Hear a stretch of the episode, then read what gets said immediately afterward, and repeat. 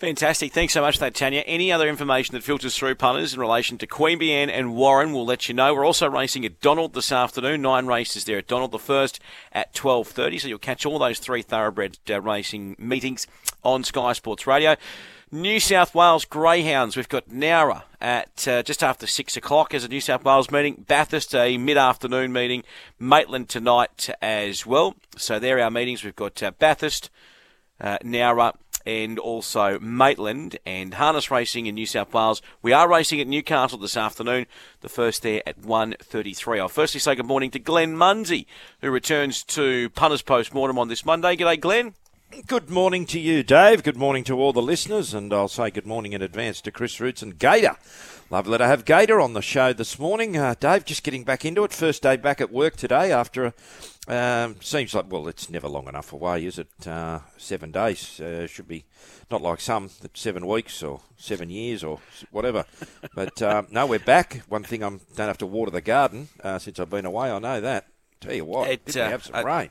I tell you what, also want to touch on this too. A fair few people have been commenting and, and flicking sort of, you know, some messages here and there saying, um, uh, Dean Lester, uh, what's what's happening with? Dino has been crook, which has been highlighted. I know that he he, uh, he spoke to Melbourne Radio, uh, to, to Gareth Hall on RSN about uh, his his current health, and I flicked him a message the other day. He is on the mend, he is improving, and as soon as he is right to come back on the airwaves, Dino will be back on board. So. Um, we're really looking forward to having Dean back, but obviously health comes first. So when Dean is right to go, he will be um, he'll be back, uh, and looking forward to a big spring ahead with Duff Munns and of and of course uh, Dean Lester. Uh, Chris it just goes from, to show you, Dave, the yeah. respect that Dean Lester is held in yes. by not only racing um, hierarchy uh, and you know high end trainers, owners, jockeys, whatever. But the general public, uh, you know, Dino is the genuine man of the people. Uh, he's a very, very unassuming and um, man. Dean, is a very, very, very good judge of horseflesh.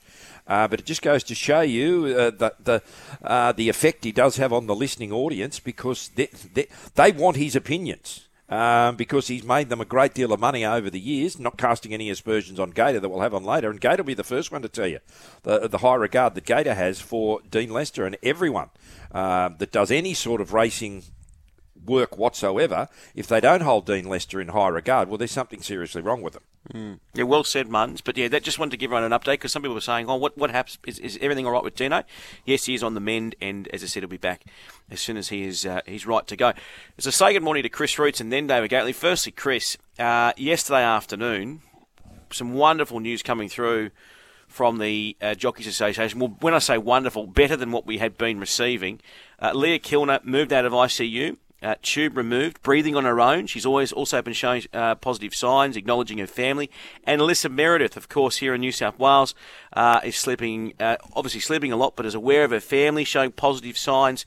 Um, unfortunately, um, Ioana down there is still critical, but is also stable uh, in Victoria. So, some positive news coming through yesterday afternoon much better than what we were receiving earlier in the week, and I think that that is uh, fantastic. And hopefully, those three girls can keep fighting, mate. Yeah, and this time last week with Leo, was, we were really praying, weren't we? And I think the prayers of uh, a lot of people have been answered there. She's um, coming through. Let's hope. Let's hope we um, see her out on the track again. It's it's too early to know whether that's going to happen, but it was a tough week, wasn't it? The the start of last week for for everyone to do with racing. I think we take jockeys for granted sometimes, and they are just um, people who we need now to you, realise that they can go to work and not come home, and that's really sad. So, um, great news from those two two apprentices, and um, we look forward to to seeing them back at the races eventually, and hopefully back in full health. More importantly. Well said, Chris. David Gately's joining us this morning on Punters Post One. Great to have the Gator back on. We see him regularly on Sky Racing One with Andrew Martin and, of course, Brad Davidson. And Gator, um, I think uh, Muns hit the nail on the head when talking about uh, Dino there, mate. And as I said, it is great to have you back on. Yeah, that's right. There's, there's no bigger fan than, than I. So, um, yeah, hopefully, fingers crossed, Dino. I'm hearing really good things that he's on the way back. So, now looking forward to uh, today, mate, and dissecting what was a, a couple of really nice meetings. Certainly were. Let's start, um, and I might come straight back to you here, Gator, uh, about. We'll start in Sydney because I want to start uh, with the Winter Stakes and Taxu and Jojo was a man. There was a little protest thrown in. I know where I was watching the race at Club Rivers, there was a big, big roar at the for Jojo was a man. They were they were they were roaring at home. What did you make of the winner of of Taxu and and how the Winter Stakes unfolded? Yeah, well, we're used to Taxu running along at a really strong speed, aren't we? He was able to. Um, away with about three lengths below sort of listed average there on Saturday, left the rail. You'd have to think um, all opinions are valid, of course, but for mine, Jojo um, was a man was was the best run in the race, covering a lot of ground. Ended up back inside Taxu and just missed. I think had the protest been upheld, I think that would have been unfair. So I think the right decision was made there. And Chief Elton, he was well back. He's a really good wet tracker, one of the best wet trackers probably in, in the country. But um, I think, a moderately run 1400 relative to the class. Just bought him undone. He didn't quicken as well as the other other two, but was sound to the line. I think there's, there's another win in him soon, though. Uh, just, I, I haven't caught up with a lot of the races, blokes. That guy's been away, but please tell me how a Melbourne horse started favourite in a Saturday Sydney race. Muns, I'm with you. I, I, I was on Punters panel the other day, and I, I play. I, I used the Glenn Munsey playbook. You know, Melbourne horses coming to Sydney out of benchmark company into listed racings. Leave me out of that. It actually ran a really good race considering. Yeah, it did. Uh, and the horse that uh, beat it down in Melbourne, Lyrical Lad, it went. We'll talk about that Caulfield run of it a little bit later on. But just on um, Chris uh, Jojo was a man. You mentioned Reece Jones last week. Um, he he these last two weeks he looks very determined to to achieve something big in the back end of this season. Yeah, he's close to 100 wins now. He's closing on 100 wins. The second time an apprentice has done that. Um, you've got to go go right back to Malcolm Johnston and, and Wayne Harris to, find an apprentice that's had 100 wins in New South Wales in consecutive seasons. That's what this achievement's like. He's been held back for the city. If it wasn't for COVID, I'd say we'd be having a thrilling um, apprentice final weeks of the apprentice title. Like I think I think it would have lifted Tyler Schiller up, and I think Reece would have been really challenging him. He's just got a too big a gap, um, Tyler, for to be run down now. It's it's it's going to be it's going to end up about four or five wins, I'd say, at the end of the season. Reece has been riding really well. He hadn't had a he hasn't had a black type win, win yet. And, um, on Saturday, he had a pretty good chance there, but realistically, he got. Um, I think they all got t- taught a lesson by the old man of the um, jockeys room, Glyn Schofield, Glyn is one of the best jockeys on a front run you'll ever see. And what he did in this race, if you looked at Taxu's last run, he went and rolled in front and let him have his head. But with the conditions a little bit more testing, he took control of him and, and held him back. And he even admitted in the post race post race comments that he, he might have overdone it a bit, but in the end, he had enough in hand there there to win the race. And I think if he rolled, he would have been a sitting shot for something something to come come late. So he rode the race, win the race, and and got the job done. And it, and that's that's the beauty of having an experienced jockey who's who's been through it all before, and that's why Glyn Schofield should be getting more rides in Sydney. I did speak to him last week, and he, he did you know you could you could almost not hear not frustration uh, in you know the, the, the the fact that he can't uh, get a full book of rides. But he said, look, ready to go. I understand, obviously, it's a very competitive jockey's room, but you're right, Chris. Um, he proved there why he has been um, regarded in the in the top of a game for a long, long time, and, and why he has held his own in that Sydney jockeys room for for a long, long time as well.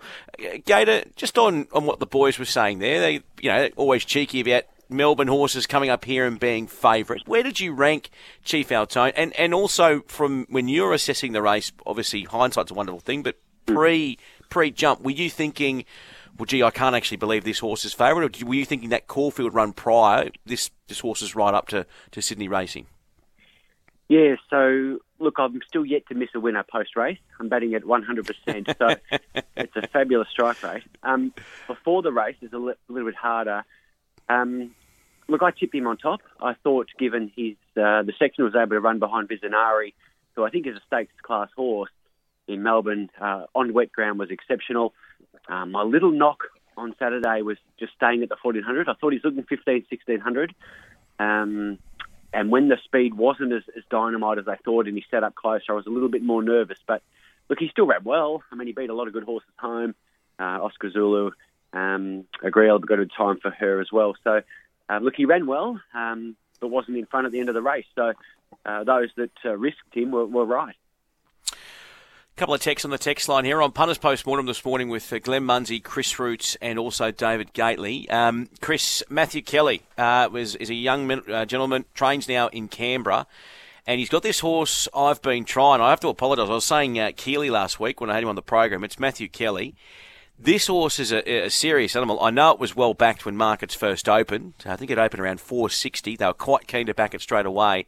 It's now two from two you know, since the uh, the Wagga run. So um, since we last saw it in May, and a horse that you know post race he was saying country championships, Kosciuszko's, where we, we want to go to the top of the mountain. Yeah, and um, Matt and his owners from Cooma. Gee, no wonder it was well backed. I think think half of Cooma probably was on it. So um, it was it was just one of those wins that you know it's a highway win. Every time a high, horse wins a highway, they they they have something to dream for now, don't they? They have a have the Kosciuszko and they have the country championships.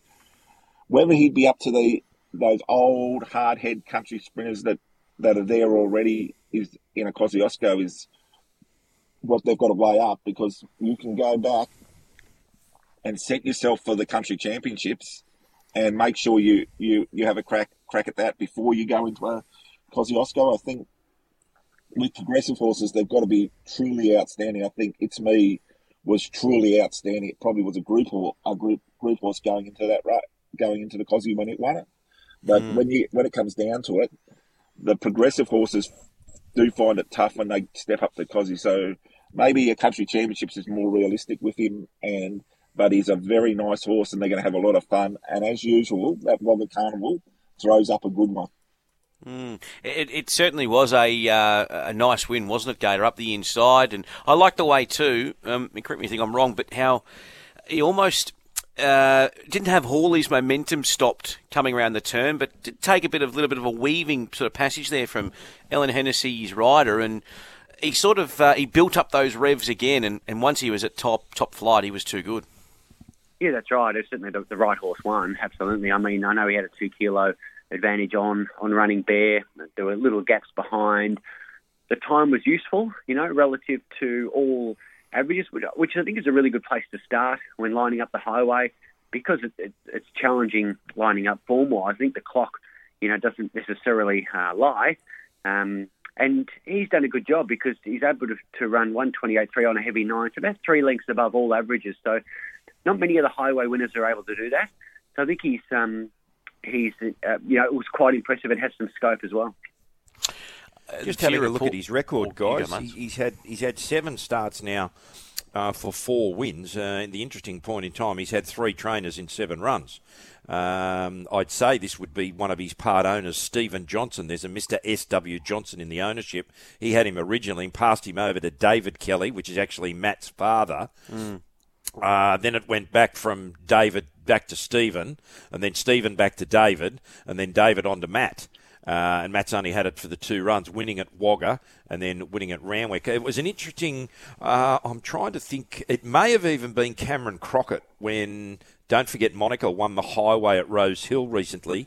He said horses with highway form run well in highways. Now, now, Gator, when you're trying to, you know, because it's very, very difficult. You know, they come from all points of the yeah. compass when they come to a highway. Do you look at that sort of um, uh, ability of a horse to handle the highway situation rather than coming from, you know, benchmark 58s and 60s all over the, the country? I know uh, Paul Joyce, when, when he was here, and Duff's the same, they look for any sort of city form, whether it's midweek mm. form, uh, benchmark sort of 72s or whatever, when they come to a highway in town. But is it a good rule of thumb to say if you can run well in a highway, you'll always run well in a highway?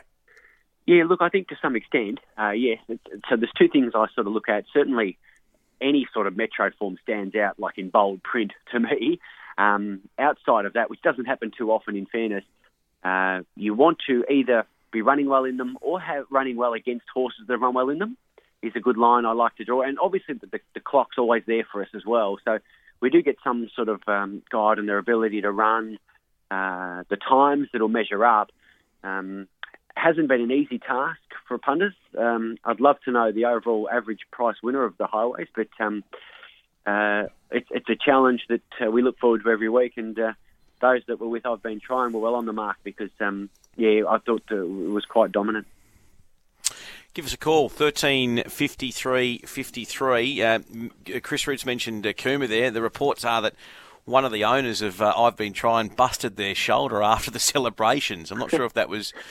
Uh, oh, there's no video footage of it, but um, looking forward to getting to that part of the world too in relation to the Kosciuszko. Of course, we're going to be doing a bit of a tour in late August. Muns, that, um, that Kosciuszko market, obviously, we're on letting everyone know about the tickets. Uh, plenty of people are buying their tickets. You the the pub I was at on the weekend at uh, Club Rivers. What people were doing with exactly Club, what we've Rivers seen in the Day, past. My local. Yeah, I was at Club Rivers in their their new TAB area down the bottom, mate. It's uh, fantastic stuff. But what people were doing was they'd have a win, and then I actually, you know, people would be buying their tickets with a bit of the winnings. Um, so they're very you keen. duck to... over to Mike's Bar and Grill and have something to eat. It's outstanding food there. Mike was there, mate. Mike was there having a uh, having a gander, and he told me about his new venture down there at Cronulla. So he's a good man, Mike. But yeah, what $10 about snitty night? I think it's ten or fifteen dollars snitty night there tonight. If you tonight you're coming back, yeah. All right, okay. Yeah. I'll, I'll, Just up on the railway Dave- station Dave, at you- River Noted. You were a bit. Dave, you you were you, we allowed you down here. Are you going to come back down and sort of Yes. settle down here? Yes, no, it was to settle. Yeah, Uh, beautiful part of the world, Dave, the Golden well, that's- with the real well, people. Yeah. No, well, that's where that's where the better half is from. She uh, she's born in Oatley, down that way, when and whatnot, Lugarno way. So Well, you're speaking to the King of Oatley now. I know. Well, I that's can't what I afford said. to be there, but Chris is the King of Oatley. So anyway, uh, tell us about this Kosciuszko. Let's get back on track here, Muns. This It's a twenty-six dollar chance, Dave. Uh, I've been trying now. Once again, you'll go back and, and this is going to be the talk all the time. Have there been any ads for the Kosciuszko uh, tickets? There's anything? been plenty. There's been Okay. plenty, Glenn. Um, this is what you'll hear all the time. A horse wins a highway, and you'll say, "Oh, Kosciuszko, Kosciuszko, Kosciuszko." What you've got to realise, these horses that are winning Class Two highways. What was it on Saturday? Was it a? Class three it- on Saturday. It was a Class Three on Saturday. Um, you know, that's all well and good saying they're going to the highways, but just uh, going from the highway to a Kosciuszko. But just have a look at the horses that are at the top of the market for the Kosciuszko. They're all Saturday horses in town. You know, front page, another one, Art Cadeau, far too easy. Even a horse like Moe's Crown, you get down to Handle the Truth, those sort of horses there. So these highway type horses, they've got to go in. You know, $26 is probably a conservative price, realistically for those. Like Sunrise Yeah. Ruby, I noticed she resumed on Saturday. Testator Silence, he's won a couple of highways in town. He's a $15, $15 chance. And then you go to horses like, you know, Cavalier Charles, just to, you know, for points. Uh, I've been trying. And Saturday's winner, $26. So it's a tough step up from, you know, a Class 2, Class 3 highway into a race like the Kosciuszko. And man, what you got to remember is you if the horse doesn't get a slot, you don't you get your money back. So Oh, you're, yeah, you're you- betting, you're you're betting with some protection. You're betting with some protection there. And the other thing with it is, I think the tab's still recovering from when it's made E one and they put it up hundred to one, and a, a lot of people got the hundred to one, and they they probably don't want to they don't want to put up hundred to one about anything that might come out and w- win the race again. Well, she certainly bucked the trend coming from a highway to be going on to win uh, the Kosciuszko, but um, you know she's an exceptional uh, galloper in that situation. We're going to take a break, boys. 9.27. We're also going to open the phone lines. Give us a call. 13 53 53. When we return, we're going to duck down south. We'll chat to Gator about some of the uh, the more bigger races there on the card at Caulfield on the weekend. Red light blinking. Are you ready? They're ready, ready. The cup. The Handicap and Grafton Cup, time-honoured country classics dating back to 1910. Racing in the Ramornie. More than a century later, these iconic races are firmly entrenched as winter highlights on the New South Wales calendar. This is Dave Stanley. Can't wait to head north and share in the magic of the Grafton Carnival. I'll be there on Wednesday for the Ramornie and again on Thursday for the Cup. Hope to see you there. Racing HQ live in Grafton, Ready for a good time? Sky Sports Radio. Always thought owning a racehorse was too expensive? It doesn't have to be. Patriot Bloodstock offers racehorse shares for syndication at an affordable entry level price point with fixed price training fees. Our horses are country trained, and whether your horse wins at Wagga or Randwick, the thrill is the same. We've had great success sourcing quality horses that won't send you broke, and we love first time owners. Check out what's available at www.patriotbloodstock.com.au. Patriot Bloodstock, an authorised representative of Stable Connect. AF licence number 33696. Winter racing just got cozier. Introducing the Winter Chalet at Royal Randwick. This stylish alpine inspired retreat is the hottest ticket in town with live music, eclectic winter cocktails, whiskey tasting, and memorable menus, all against the backdrop of thrilling racing. Winter Chalet tickets provide all day access into the stables and ATC Members Reserve. It's a great way to experience being a member for the day. July 23 and August 6 at Royal Randwick. Book now at theraces.com.au.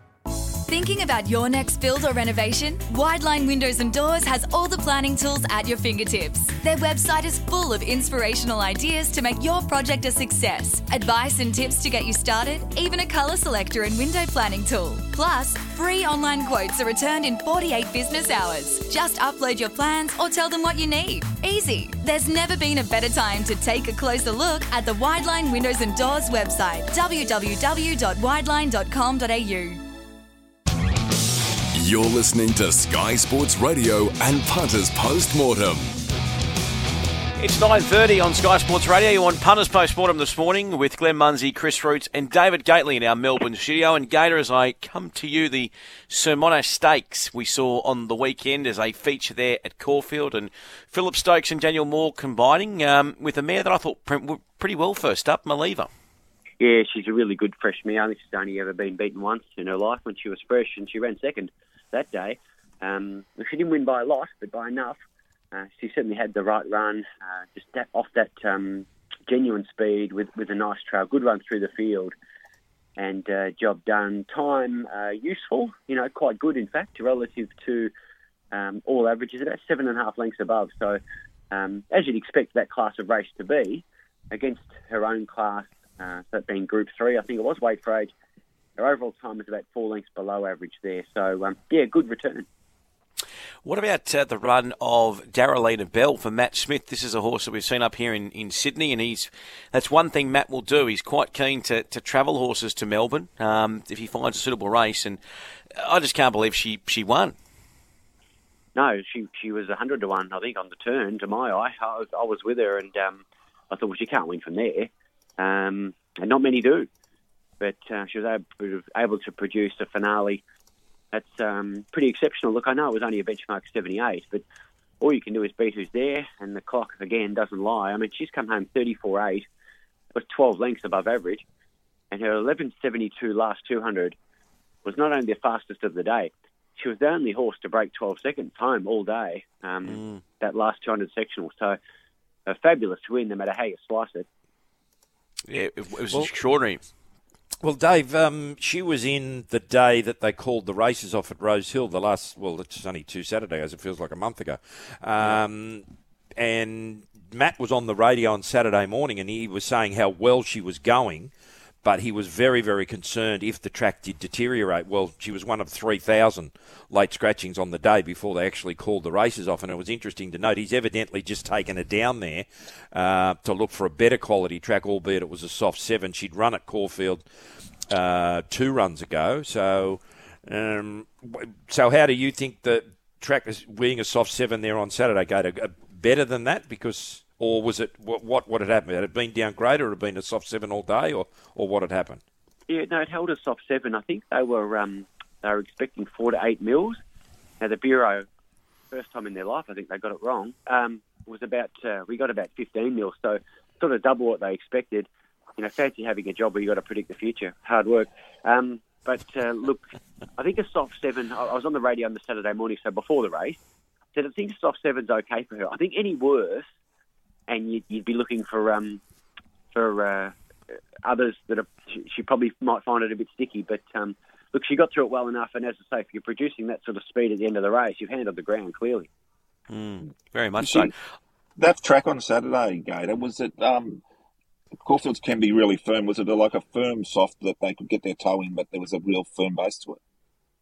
Yeah, look, it, it was pretty testing. I think. Um, you know, a lot of the, the riders were, were saying that it was quite sort of, you know, genuinely testing ground. The track, the tracks had a lot of traffic, um, and that um, that extra uh, extra rain, if you like, inverted commas, uh, it brought a few undone. You know, including the Spruce Course inundation. I don't think he got through it at all well.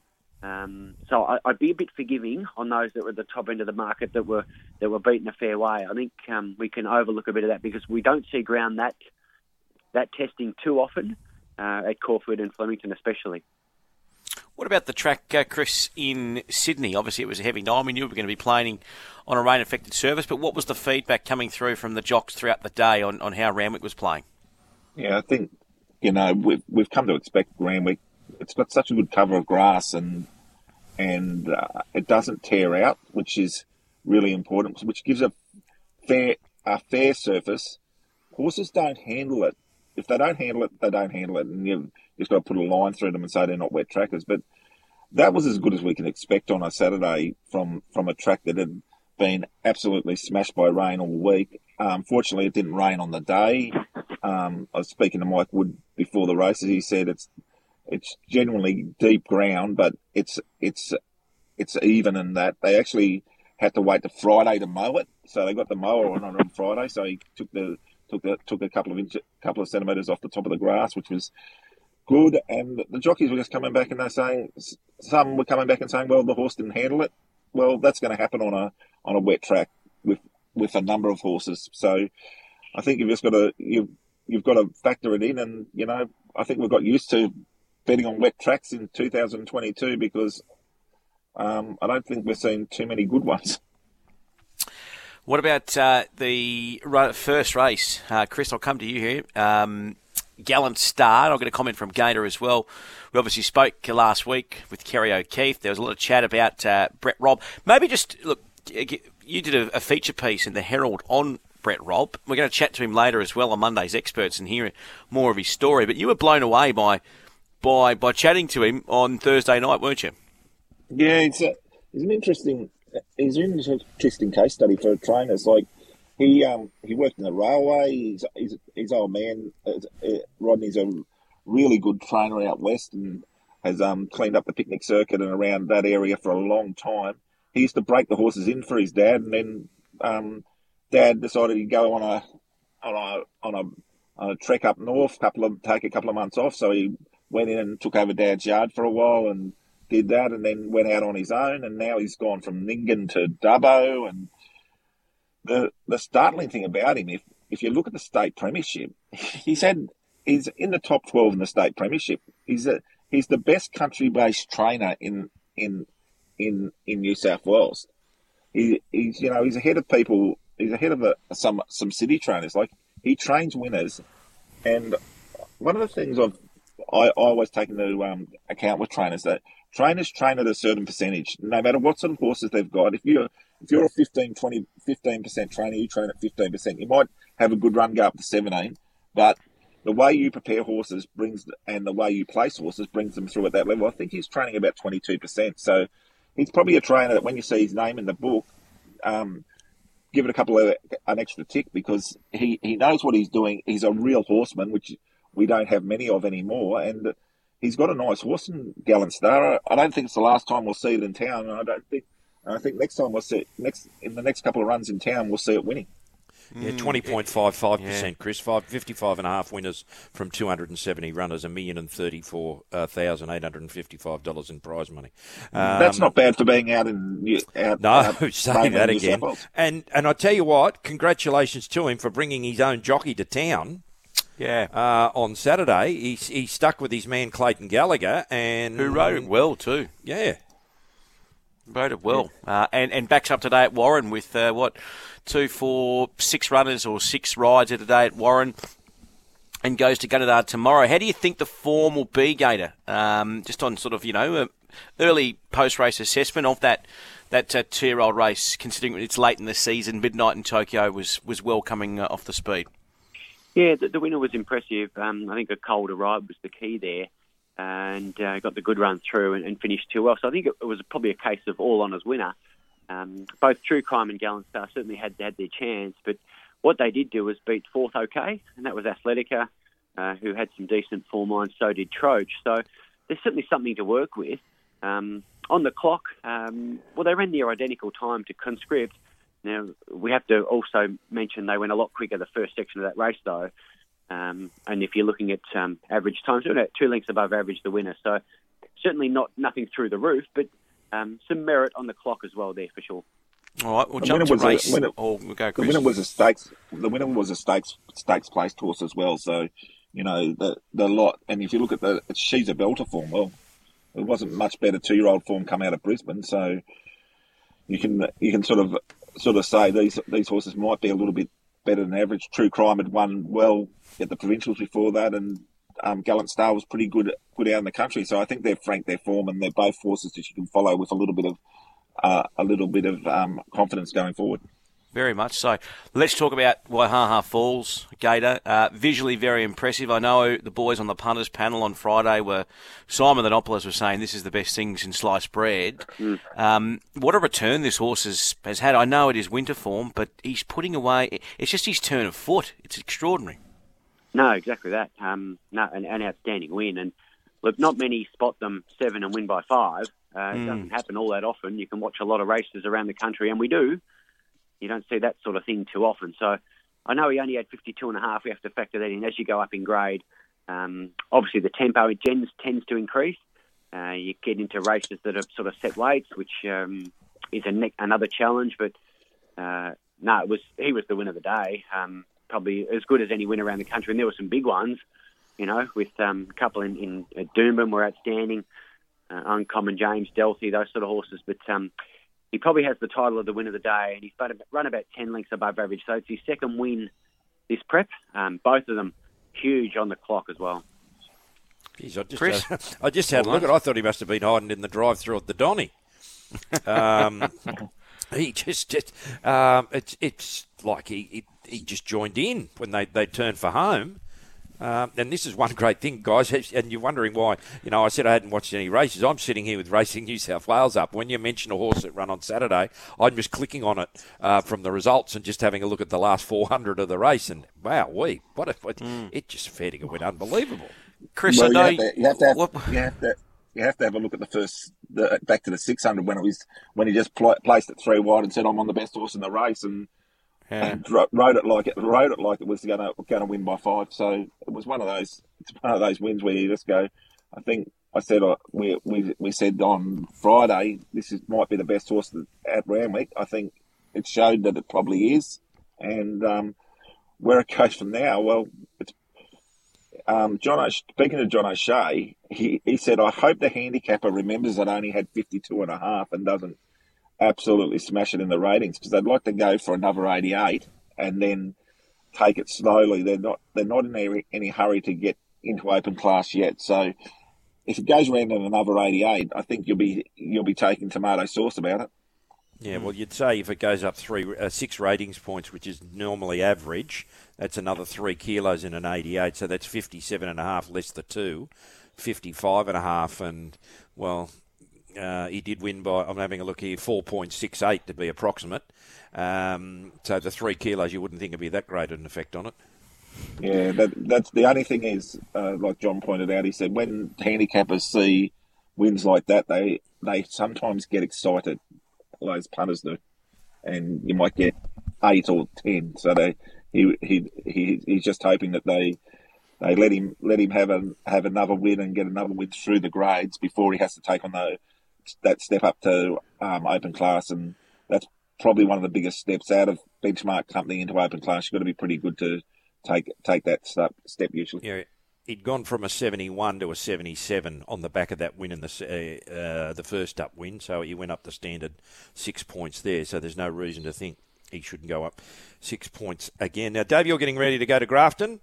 I am, mate. Uh, first Grafton Carnival. Any tips? Uh, yeah, well, my first was 1962, Dave. Uh, it's a 60 year anniversary of my first uh, Grafton Cup, and my mother has got an unbroken record.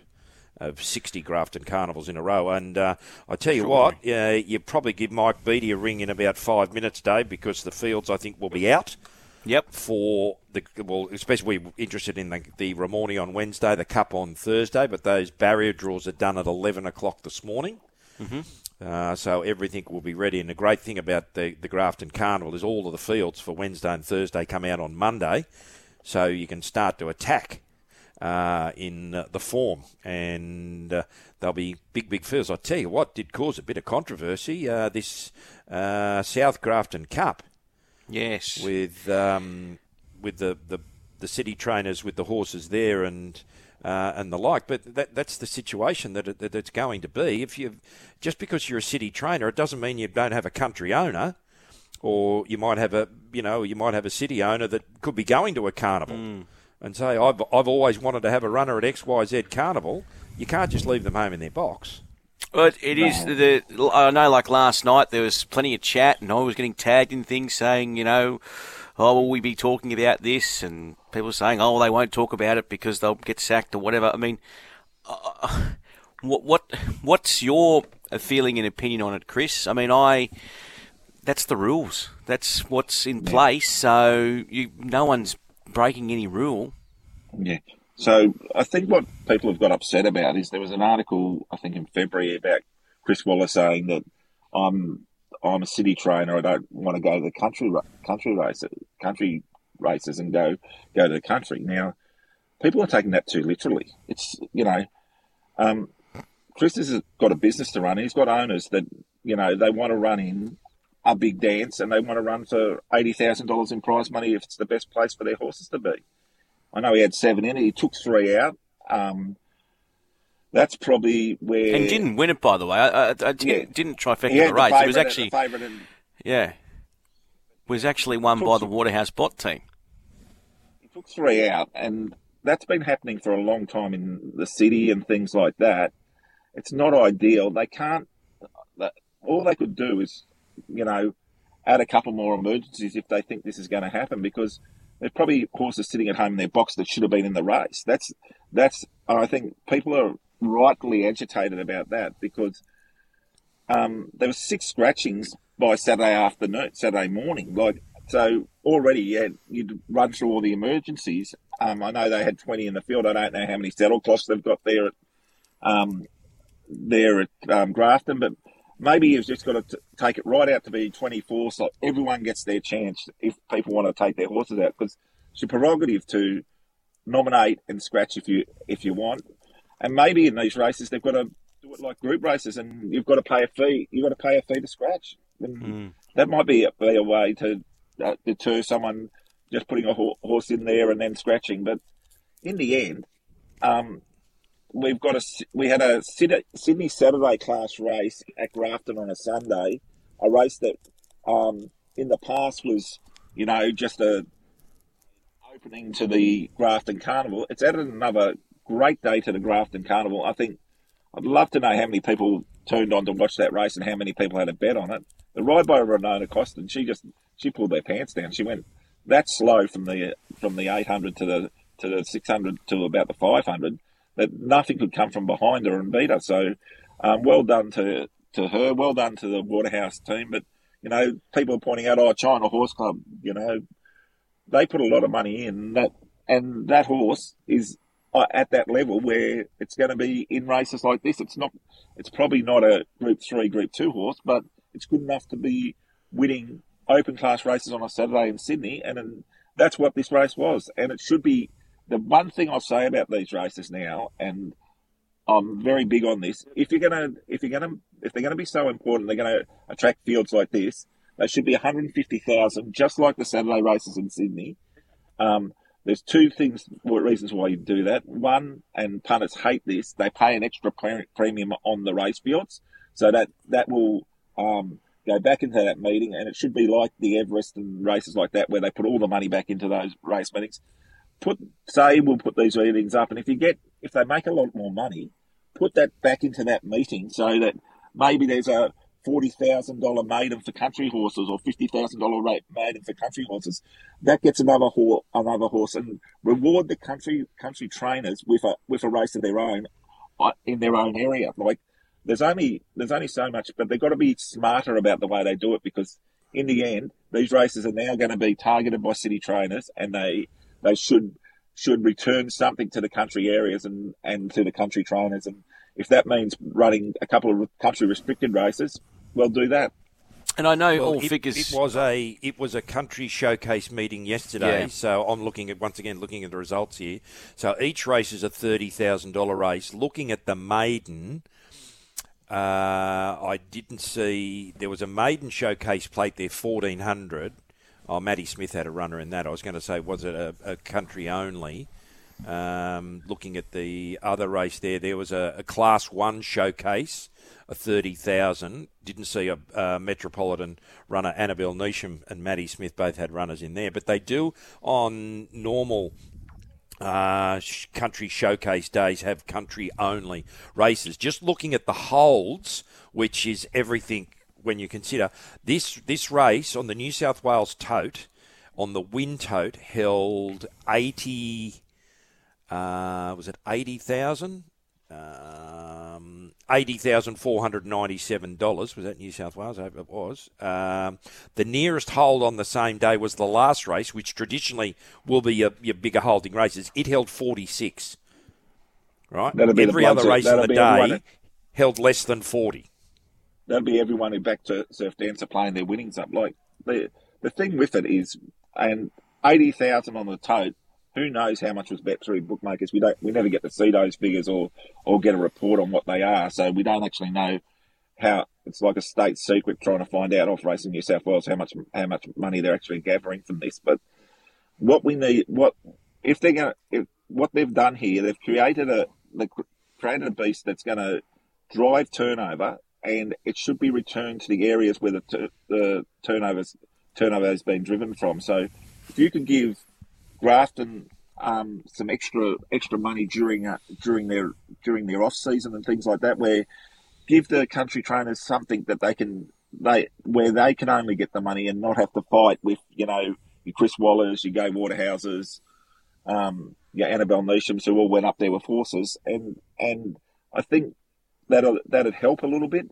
And because let's face it, you're not going to find too many horses up there that that are good enough to take come to Sydney and run in open handicaps on a Saturday. So um, I know people are pointing out, oh, this race used to be this. Well, this race has changed, and what that's what the big dance has done. It's changed a lot of these races, and we've just got to we've got to accept that, but we've got to find a way to give back to the country areas in some way, shape, or form.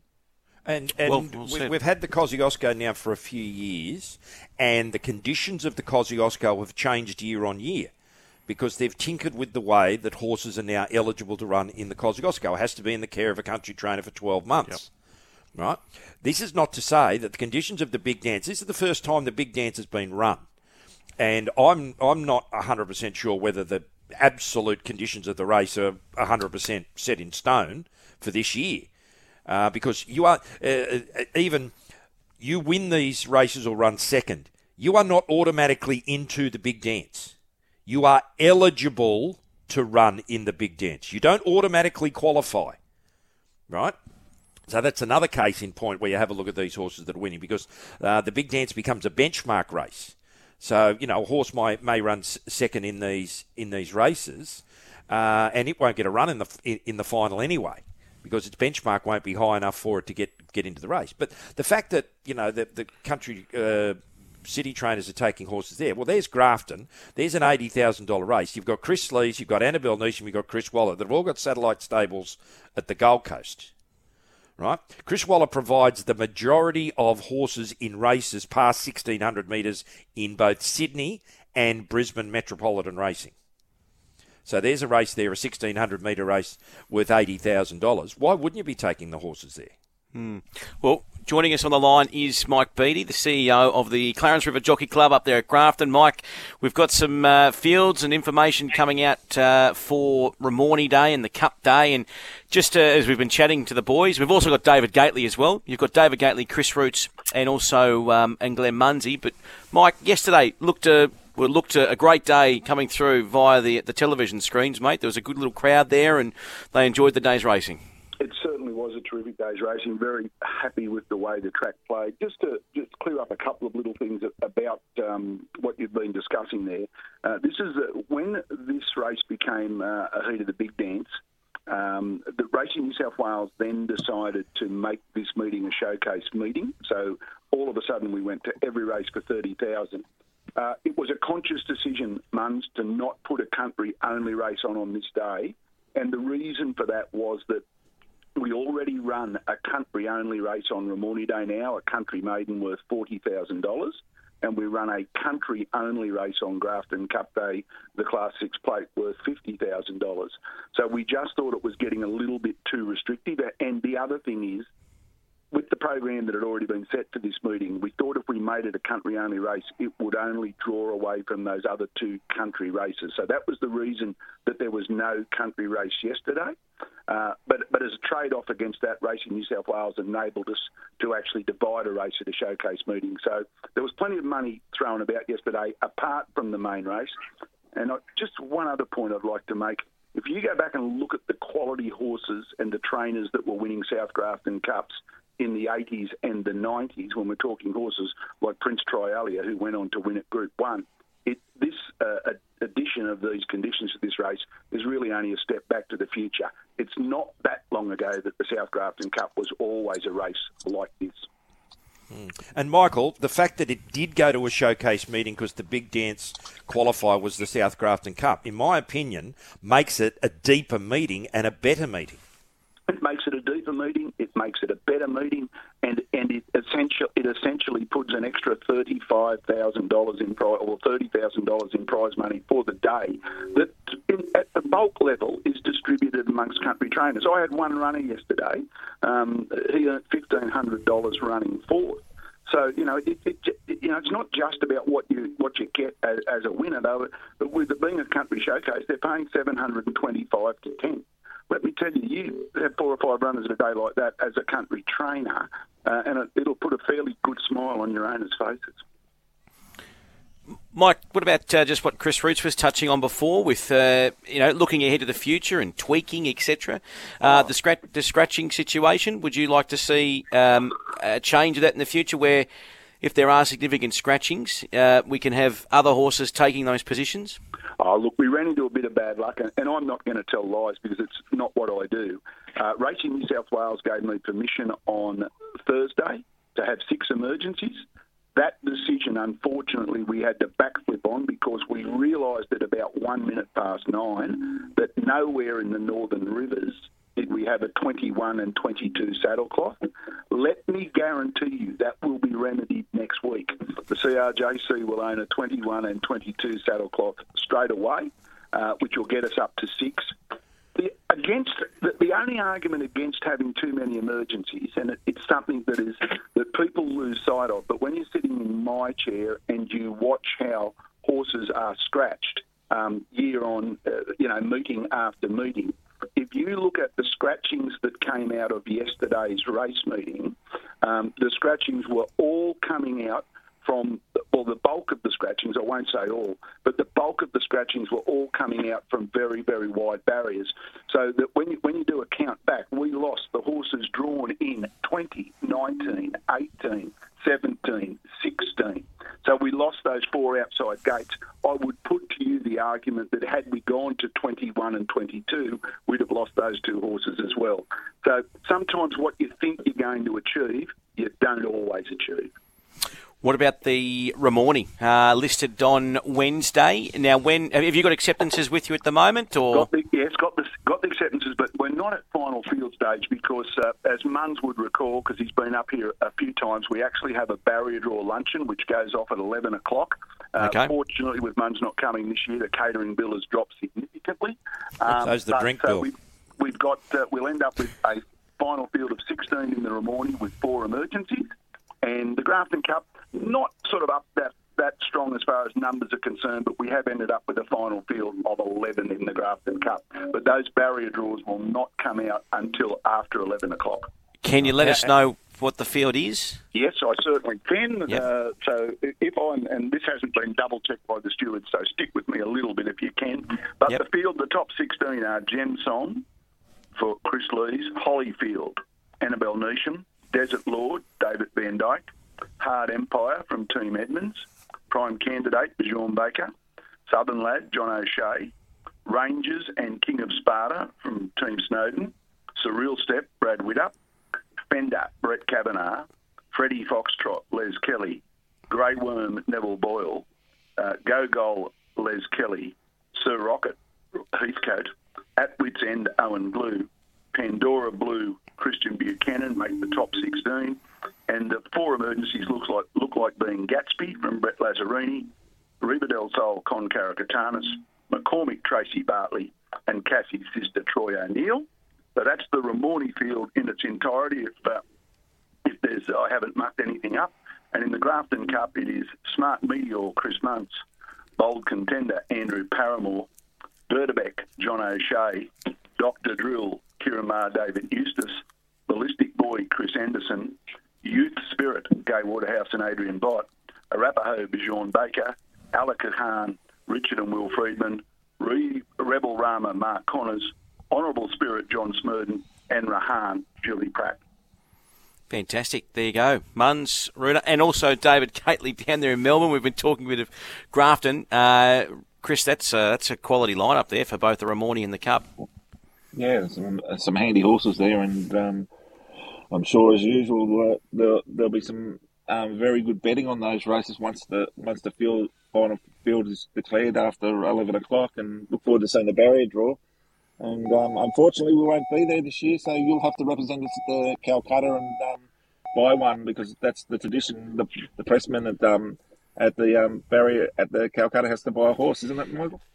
Yeah, they've got to spend as much money as they possibly can. Yeah. Because the great thing about the media, Chris, as you well know, you, you are certainly paid at the top end of the scale. So you've got plenty of disposable income. Just quickly before I do go, I, I'm pretty sure, and I've, I've got to actually go back and check this, but I think we've only got one race of the support races that isn't at capacity. I think we've got capacity fields in all bar one race. So the fields are absolutely outstanding. Now, Thanks Michael, for- speaking of no, Calcuttas, will the Ramornie Calcutta be tonight at the Services Club and the Cup Calcutta tomorrow night at the Services Club? No, that's how it should be, Muns. But no, the, the club, uh, the, the GDSC have decided to go with the Ramornie Calcutta tomorrow night. It is now the bigger of the two Calcuttas.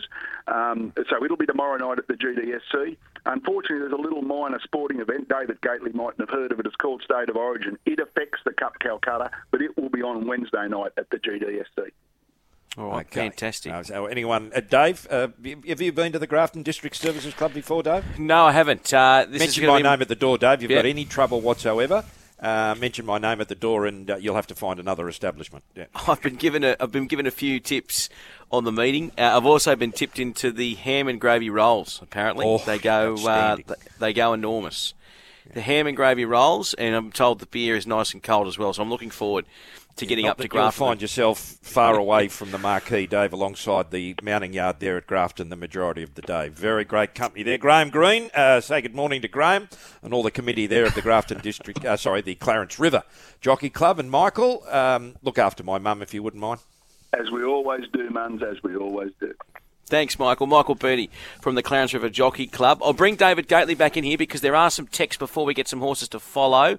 Um, Gator, just a few punters here wanting to know your thoughts on uh, Moods' uh, winner, uh, Peter Moody's winner in the first there. Um, at Caulfield on the weekend, and also too, I see some news filtering through on the socials that we won't see Incentivise this spring, which is a bit of a bit of a shame. But hopefully, he's back all good in the autumn. Yeah, fingers crossed for Incentivise. I read the same thing recently, and you're always disappointed, aren't you, when, when some of those elite equine athletes uh, won't be there in the spring. But um, yeah, fingers crossed. This this uh, two-year-old Cattell that you referenced did a really good job. Look, I know it was an on-pace dominated race, but um, plenty of merit on the clock to win that race. There are a couple of 1100 metre races on the day, and for a late season two-year-old, um, her she measured up really well on the clock. So something to be excited about there. Um, Boys, just on that we'll day, go- on that Yes, mate. that horse day. Um, Cattell is Mandy Cattell worked for um, AAP for a long time. It was ridden by Linda Meech. Now, on Saturday, um, we finally got to um, scatter the ashes of Carol Williamson, who was the AAP racing editor for 25 years. She died a couple of years ago, and sort of been waiting to get everyone back so we could have a little ceremony before the first. And Mandy said to me, she said, "Oh, I'm going to back Linda Meech today, day because Carol always backed Linda Meech. Unfortunately, she didn't look at the first race and see a horse named Cattell, not spelt the same way, with Linda Meech on it. Uh, I think Carol was up there. She'd be filthy on on um, on Mandy for not having a having a little little bet on that, and she would have been cheering loudly. And she's now um, got a pride of place in the new press centre there, Carol, with a photo looking over all of us, and it's um, she was the matriarch of the press room, and she's um, very sorely missed. Well said, Chris. Horses to follow. Uh, we might go to you first, David Gately. What's some, some horses we can put in the black book to follow throughout the next couple of weeks and months? Yeah, look outside of the, the obvious and, and, and a couple of those winners, and you know, it, not many two year olds are running quicker time than the Monash Stakes. So, um, interestingly, Cattell was probably the second pick of that stable off the trials. There's a horse called Tappin, some other. They scratched it. Keep an eye out for it. Of those we saw on Saturday, um, I think, uh, uh, speaking of Peter Moody, I think a filly called Psy uh, was a difficult watch when you're doing the replay. I think she may well have won that race with even like Form Guide will say she ran about 10th. And a horse called Tabby Dance, uh, he'll step to 1600 at his next start. He'll be third up, and I think he's about ready to fire. Chris, any horses to follow? I think um, you can follow True Crime. Crime. Hopefully, it has one more. It'll probably come back to town and be very competitive I think that two year old race might be a little bit deep. So just the one for me, True Crime. Uh, Gator, was that horse Tappin 3 that was yep, scratched in the first race on Saturday? He went about, she trialled the same day as Cattell, went about five lengths quicker than her. Um, and uh, yeah, they scratched her and saved. Obviously, Cattell won well, so I'll be keeping a close, close eye out for this uh, two year old when I see it. Rightio. Fantastic. Tappin 3 by Zoustar out of Brigitte, uh, owned by Rick Jamieson's Gilgai Farm. Outstanding. Gentlemen, thanks for being part of the show today. Looking forward to the week ahead. Gator, outstanding stuff as always, mate. Uh, appreciate you uh, you chiming in. There have been also some more texts on the text line about um, Dean Lester. And I, as I said, to, to start the program, I did mention that Dean has been obviously a crook. He's been in the wars, but uh, from speaking to him, he is on the mend. And as soon as he is back uh, and able to join us on the not only punters post mortem but other parts of Sky uh, Racing and Sky Sports Radio, he will be back. And our thoughts are, are with Dino, etc. But uh, Gator, well done today, mate. Thanks for coming on. Chris, good luck to you this week, mate, on the punt. And Muns, good to have you back on board, mate. We need you back on the panel this Friday, mate, to teach these young fellas another lesson, mate. They were they were tipping up these chief out tones and all sorts oh, of things. Oh, geez, I hope there's a Melbourne horse in on Saturday, Dave. And speaking of Gator, I actually got my photo taken with one up at Port Douglas uh, when I was up there. I had a round of golf at Port Douglas, and the uh, the Gator come out of the pond just to get his photo taken with me. Fantastic. Obviously, has good taste because it didn't bite you. no. no, there's a couple of disappointed people in the party that wanted it to bite me anyway. Oh. I played up there with a bloke, guys. He, he's bringing a concept down here. You'll like this, Chris, called Survivor Golf. Survivor uh, Golf. Look it up. Survivor Golf. Yeah. Now, yeah, now very, you usually and he's well. bringing it to well? Royal Bankstown Golf Club, Chris. So, well, hang on. What is Survivor Golf, Muns? You can't leave us hanging like that. Oh, it's, because... it's a two-man Ambrose, Dave. Uh, right. Two-man Ambrose and uh, Survivor Golf. Like it, there's a playoff. Uh, that's what they call it, Survivor. It's the last. Well, it's the last one to, um, you know, to crash out. Uh, it was on the golf show a couple of a couple of weeks ago. If you if you can find that on on on um, yeah, Paul Dow was up there with uh, Chris Smith. The, yeah. Okay, yeah. There you go. But thanks. How did you travel, Muns? Did you did you get the money like we did on the Gold Coast? Yeah, yeah, yeah, yeah. Sweet. Sweet. Boys, take this offline. I've got to get to some previews at seven minutes past ten. Uh, thanks to Chris Roots, Glenn Munsey, and also David Gately in our Melbourne studio. That has been Punters Postmortem. The podcast will be up soon. We'll be back to preview Warren Racing and also Queanbeyan Racing very shortly.